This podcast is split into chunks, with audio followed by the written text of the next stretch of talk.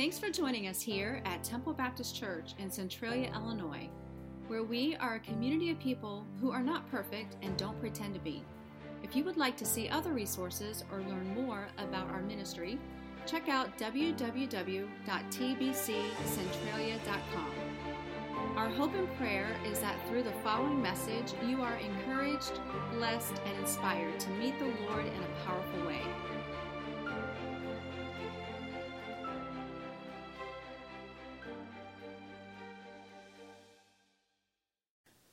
How many of you are glad to be here this morning? Amen. How many of you would rather be in the hospital? All right, that's what I like to hear. You know, sometimes life gets rough. You ever notice that? And uh, back in the back in the late '60s, early '70s, somewhere in there, there was a lady that anybody like country music? I'm a big country music fan. there was a lady by the name of Lynn Anderson, and she come out with a song and says, I never promised you a rose garden. And uh, whenever I, they were getting the slides together back there, somebody said, I think it was Kathy said, Who's going to sing that? I guess Lynn Anderson can and whenever she comes back from the dead. I don't know. but anyway, as I was studying and preparing for the message this week, I, I was uh, uh, thinking about how once in a while life throws us a curve. And God never promised us that life would be easy. He never did. He never did say, if you will follow me, everything's going to be rosy and everything's going to be smooth. You're not going to have any heartaches. Matter of fact, I find the longer that I follow God, the more that it's just kind of the opposite of that. That we have heartaches, we have sickness, we have sorrow, we have pain just like all the rest of the world, because we live in a world that is filled with pain and sorrow. And the great thing about being a Christian is God helps us to get through the rough part of the rose garden. Because if you've ever, have you ever tried to walk through a rose garden? if you do, you're going to get stickers all over you. Them thorns are going to get you. And, and whenever we walk through life, once in a while, a thorn reaches out and grabs us and causes us pain. But God said, I never promised you that.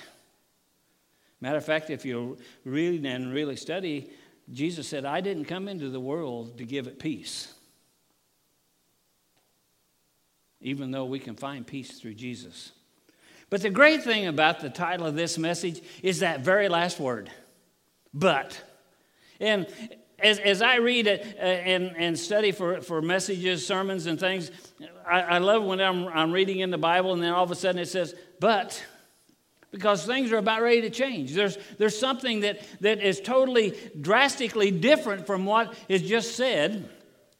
And God did promise us a few things. Amen? If you have your Bibles, turn to uh, the book of John, chapter 3. He promised us salvation. What else could you want in life other than salvation? So, I guess you guys don't want salvation. That's better. Somebody said, Well, I kind of like to have a new Escalade.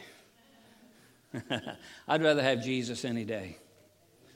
And I'm a car guy, but I would rather have Jesus than anything else that this old world has. Because this world is temporary. Believe it or not, one of these days, you and I, and everybody sitting in this congregation, everybody on the outside of this building is going to die.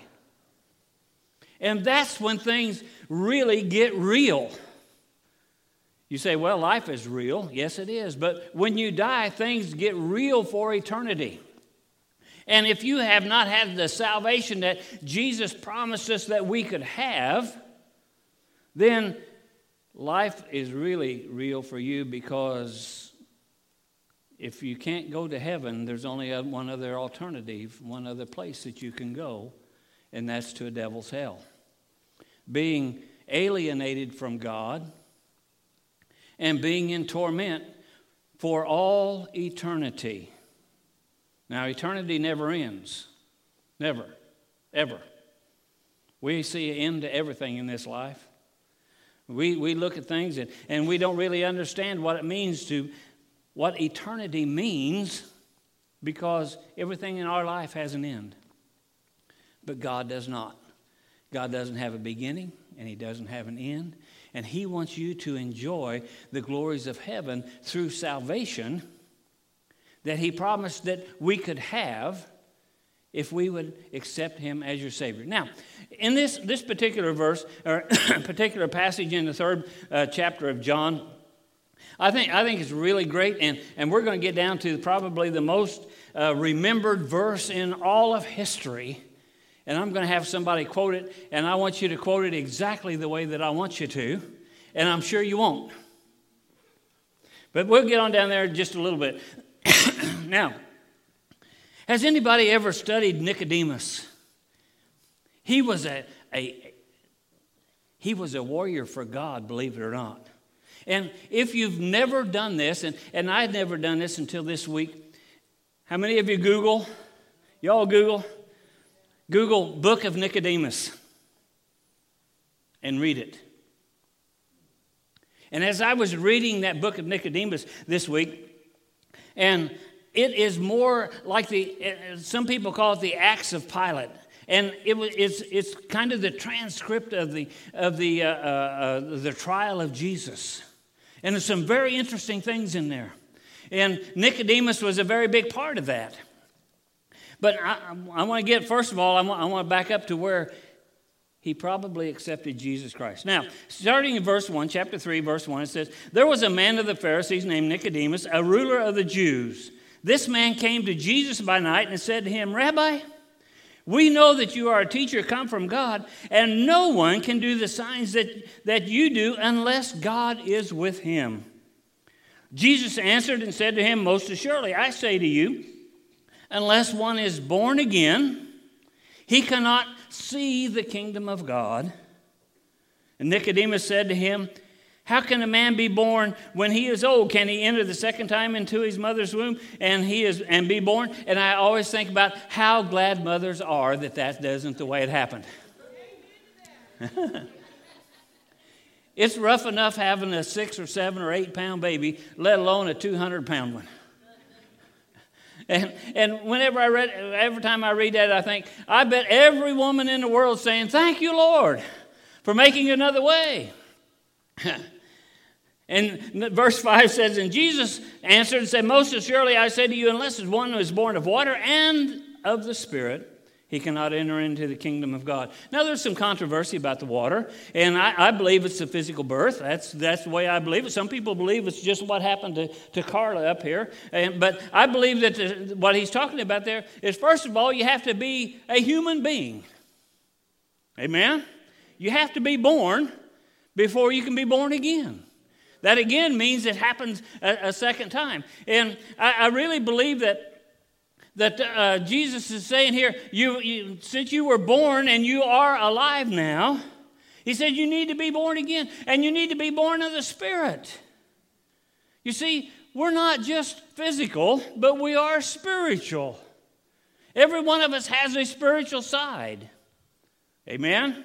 We're, we were created in God's image, and God is a triune being, the Father, Son, and the Holy Ghost, and we are body, soul, and spirit. So we're, we're like we're that, and we have a spirit, and this our spirit needs to commune with God's spirit or the Holy Spirit. And if we're going to be born again, we have to come and make a confession that yes, Jesus died on the cross and yes, I believe he's the Son of God. And yes, I'm going to very, do my very best to follow him. And yes, I was a sinner. And now I'm saved by grace. You see, that's the only way you're going to get into heaven is being born of the Spirit. Verse 6 says, That which is born of the Spirit, or that which is born of the flesh is flesh, and that which is born of the Spirit is spirit. Most assuredly, I say to you, we speak what we know and testify what we have seen, and you do not receive our witnesses. How many of you like to talk?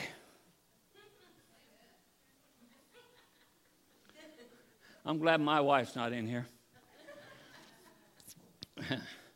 she tells me, You talk way too much. And I said, I'm a professional talker. That's what they pay me to do. Right?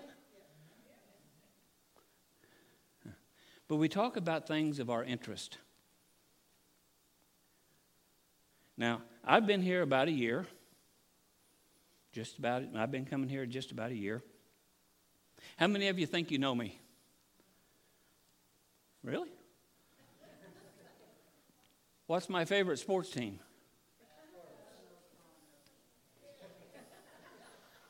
Why? Because I talk about it once in a while.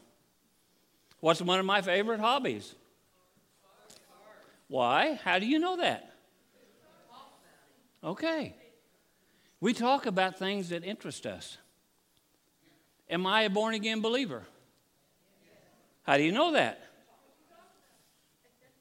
We talk about things we know. And when, whenever we are out in the world, Jesus wants us to talk about Him. And we have to know Him to talk about Him.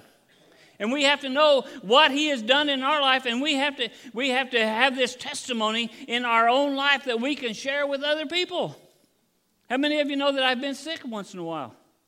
What was it?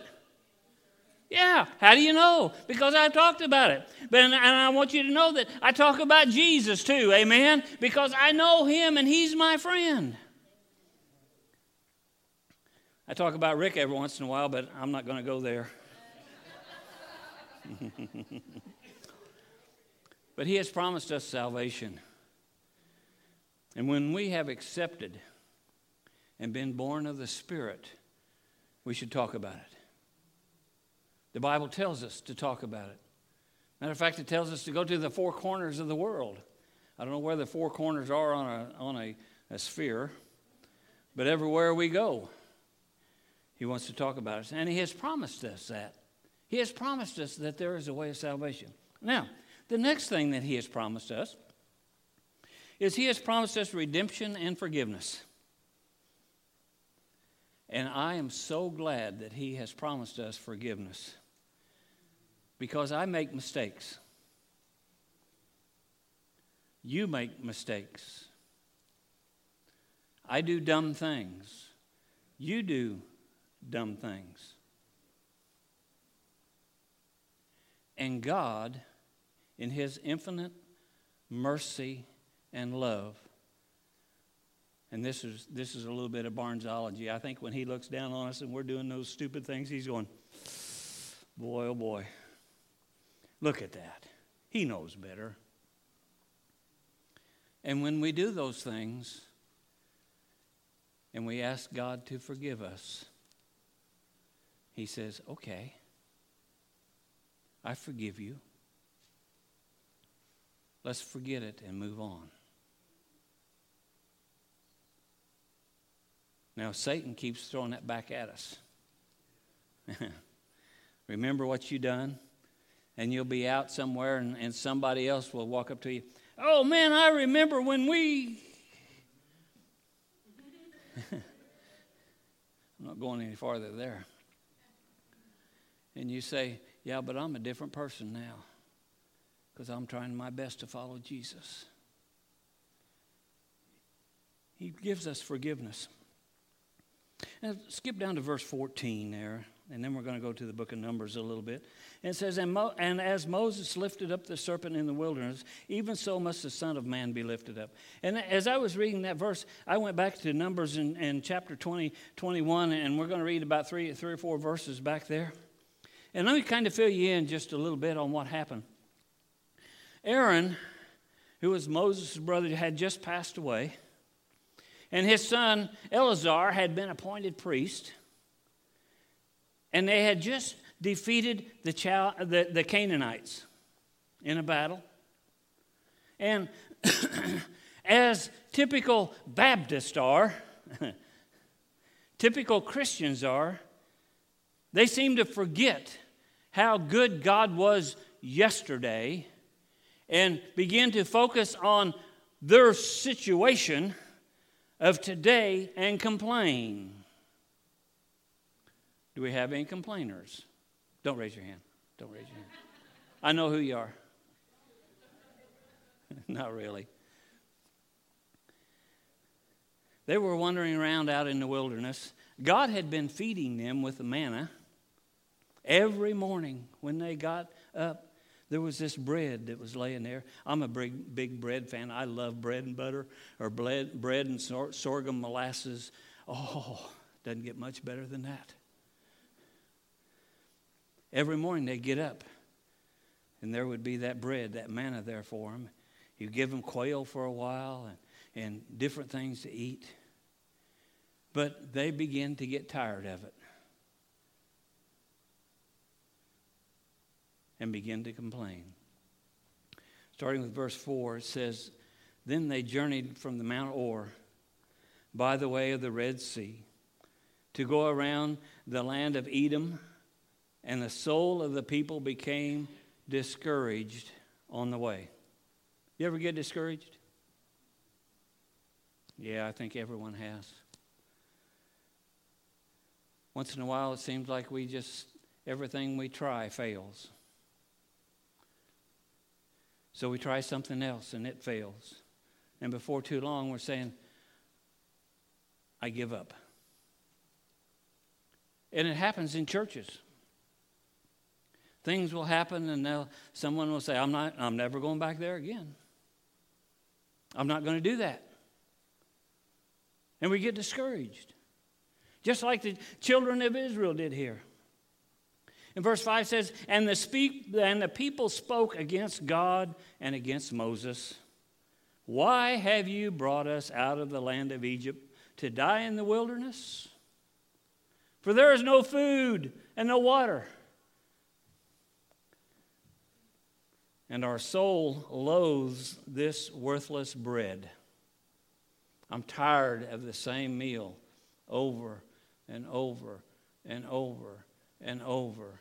I get tired of eating the same thing. I worked with a guy one time, worked with him for about 10 years, and he was diabetic.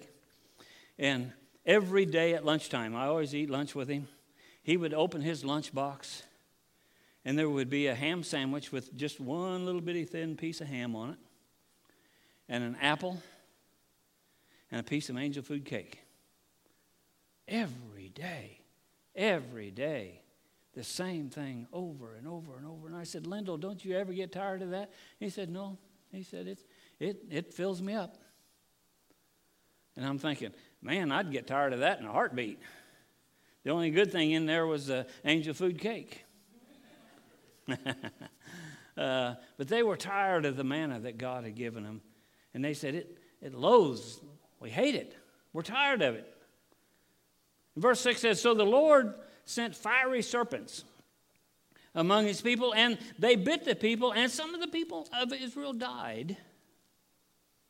And therefore, since all that happened, or but, therefore, the people came to Moses and said, We have sinned, and we have, for we have spoken against the Lord and against you, and pray to the Lord that he may take the serpents away from us. So Moses prayed for the people. They weren't happy with the bread that they eat, so God said, Okay, you're not happy with that. I'm going to send you some serpents, and they're going to bite you, and you're going to die. And they said, We don't want that either. I'm sure they were saying, You know, we'd like to have some of that bread back, some of that manna back. But they repented.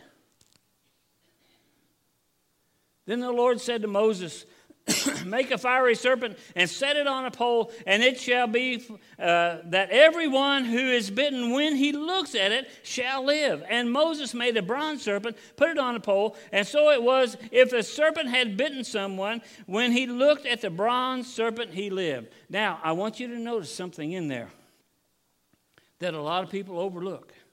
First of all, he didn't take the serpents away. Do you notice that? There's no place in there that said, okay, God, God pulled all the serpents back away. Matter of fact, he said, they're still there. And if they bite you, then look up to the bronze serpent and you will live. If you if you have go through life and life is not going to be changing, believe it or not, in, even in 2018, life is not going to be changed out there for you because you're really not that special to the world. And you're going to be bitten once in a while. But just as the children of Israel had something to look up to, we do too. Because when Jesus hung on the cross, he done that so and whenever we're bitten in life, we can look up to him and, and we will live. That was a promise. There it, it, didn't, it didn't say that, that the bite's gonna, the pain's going to go away, but it says you will live. And we're going to live throughout all eternity if we look to Jesus and say, God, I have sinned. I've made a mistake, Lord. Will you please forgive me? And, and give your heart to the Lord and uh, go back to that first promise of salvation, and you shall live forever and ever and ever and ever. Amen? You see, that's what John was talking about. He said, just as the serpent was lifted up, the Son of Man has to be lifted up too. We have to have something to look up to. And the thing we have to look up to is Jesus Christ and his redemption. Now, one more but, and then I'm going to then I'm going to I'm going to close. Maybe. I'm going to have to close. My cough drop's gone. But he promised everlasting, unconditional love. When you are unlovable, God loves you. When you're making those mistakes and God's sitting up there on his throne just kind of shaking his head, looking down, he still loves you. When your children do something that disappoints you, you don't stop loving them. Yes, you might be disappointed, but you still love them. And God is the same way. Going back to John chapter 3 says that whoever believes in him shall not perish, but have eternal life. What a promise. What a promise. Now, someone quote John 3 16.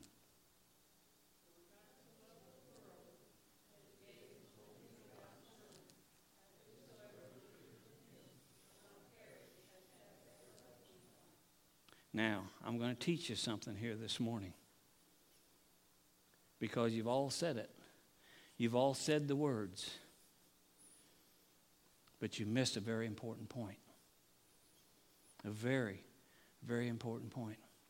I had the privilege of one time uh, uh, doing a, a, recording with a gospel group uh, called Glory Bound years ago, and, and they let me sing, believe it or not, on one song. And after I sang that song, the, the, the, the guy doing the recording, the engineer, come up to me and he said, You have no feeling in your song. You need to sing with passion and you need to sing with feeling. So we scrapped that one and I done it again. He said, That's a lot better. And it's the same way when we say John 3:16. If we just say, for God so loved the world that he gave his only begotten Son, that whosoever believes in him should not perish. We're saying it, but we're not saying it with conviction. And the very most important word in that is the third word, which is so. Here's how you should be saying John 3:16. For God so loved the world. So loved the world. Not just loved, but so loved the world. And we need to say that with passion. We need to say that with conviction of, of the, the love that God has given us, the love that God has showed us. Because I'm going to tell you right now, there is no one, no one in this entire world who would say, I'll let my son die for you. You wouldn't do it. If you're expecting me to do it, you better have good life insurance. Because I'm not giving up my son or my daughter for you. But God did. He loved you so much. Not just a little, but so much that He gave His only Son to die for you. I might give my life for you, but I'm not giving up one of my children for you. And I don't expect you to give up one of your children for me. But God loved you so much, so much. that It's undescribable, the, the love that He has given us. And you know what? It's unconditional. He loved you when you were lost, He loved you when you were unlovable. He loved you when no one else did because you were His creation. And He wants to spend eternity with you. As a parent and grandparent, I love it when the kids are at my house. Doesn't always happen all the time. They're not, not, not all of them there at once. And, but I love it when they're there. Sometimes it gets a little rowdy. Sometimes it gets a little noisy. And sometimes I'm glad when they're gone. when the grandkids were little, they'd leave, and Kay and I would sit there at the dining room table, and I'd say, Listen. She said, I don't hear anything. And I said, That's a good thing. Hmm. but God wants to spend eternity with you. And He has promised that there is a way. He has promised that through salvation, you could spend eternity with Him. It's not required to be a member of ba- uh, Temple Baptist Church to get to heaven. It's not required for a lot of things. But one thing is required is God has saved you and you have accepted the love that his son showed on Calvary's cross. No, you don't have to be a member of Temple Baptist Church. I, I highly recommend it that we come and worship together. It will strengthen you and make your walk through this life easier. It will pull some of the thorns out of you whenever you walk through the rose garden. If you have someone of like faith and order that you can fellowship with, it's that simple. You see, Jesus paid the price for salvation. You don't have to. His unconditional love has provided a way of salvation. Do you know Jesus as your Savior? Is the pending question this morning. Maybe you know Jesus as your Savior, you've accepted Him, and you need to join this church or come for baptism, or you just need to come and pray. Whatever reason, this altar is open. Would you stand with me, please? As a church, it's our honor to play a small part in all that God is doing in and through your life, and we would love to continue with you on that journey. To find out what your next steps could be in your relationship with Christ, simply go to www.tbccentralia.com forward slash next. You see, here at TBCC, it's our mission to lead people to become fully devoted followers of Christ who walk by faith and not by sight.